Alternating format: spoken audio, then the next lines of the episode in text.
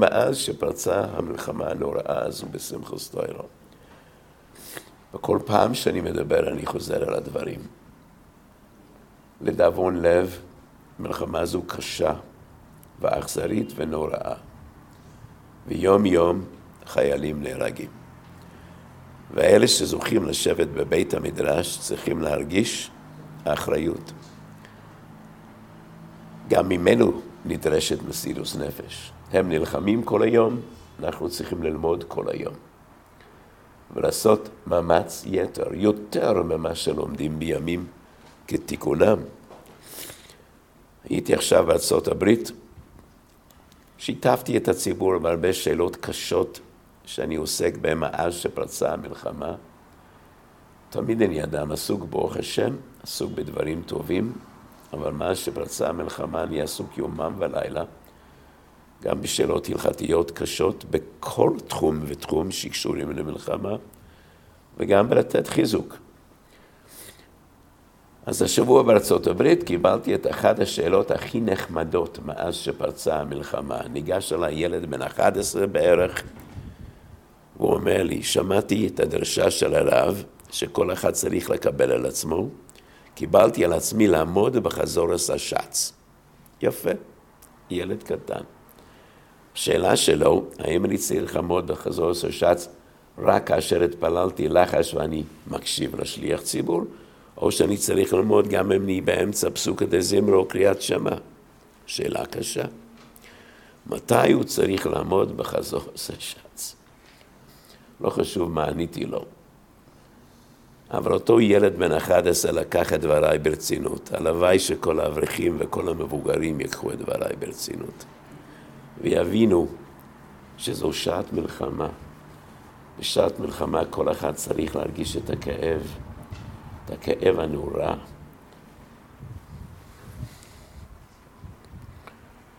הכואב שבוקע ועולה מכל כך הרבה בתים בישראל.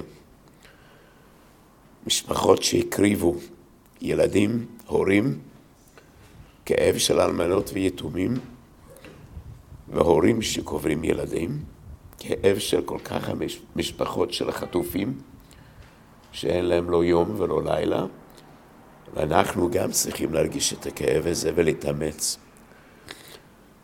זה יסוך הזבולון של ימי מלחמה. כל כך הרבה אברכים נהנים מיסוך הזבולון של ימי שלום. צריכים להרגיש את הזויר ואת האונקולוס.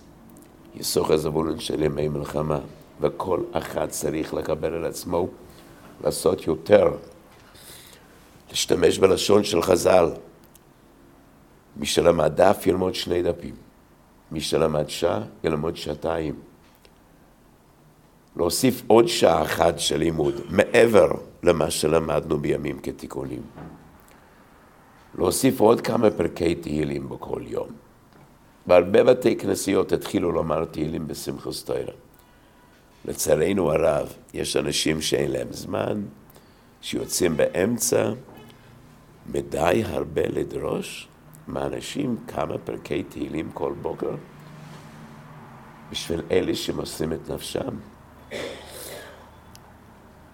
בתקופת מלחמת ששת הימים עמד רב חזקאל לוינשטיין, ישיבת פונוביץ', אותו צדיק, וזעק מנהמת ליבו, והדברים כתובים בקובץ עניונים, בשיחות של רב חזקאל לוינשטיין, והוא אמר וזעק איך אנחנו יכולים לרקוד ולשמוח כשיש מאות הורים שלא יכולים לישון בלילה בדאגה לילדים שלהם שמשרתים במלחמה. ואיך אנחנו יכולים לישון בשקט במיטות, במיטותינו כאשר יש אלפי חיילים שנמצאים בשטח, במערבים, בקור ובגשם. ככה אמר רב חסקל בשעתו, וכך כל אחד צריך להרגיש. ולכן כל אחד צריך לקבל על עצמו משהו. תלמדו יותר טוב, תלמדו יותר זמן, תתפללו יותר טוב ותתפללו יותר. כאותו ילד קטן שקיבל על עצמו משהו. אז כל אחד צריך להתאמץ. ואני קורא גם לזבולונים, ברוך השם זכינו לדור נפלא של זבולונים. ויש אלפי זבולונים שאני מכיר שהם גם יסוחרים, תלמידי חכמים, בפרט בארצות הברית. מרגש לפגוש בלבטים שמפרנסים לא רק את משפחותיהם, אלא גם את קהילותיהם, שמייחדים שעות רבות ללימוד תורה, תלמידי חכמים, ולא רק האברכים ולומדי הישיבות, אלא הזבולונים, גם הם, אלה שלא משרתים, גם הם שיוסיפו עוד תוירה, עוד תפילה ועוד תוירה. כל יהודי באשר הוא צריך להרגיש שאנחנו במלחמה, והכאב זועק לשמיים.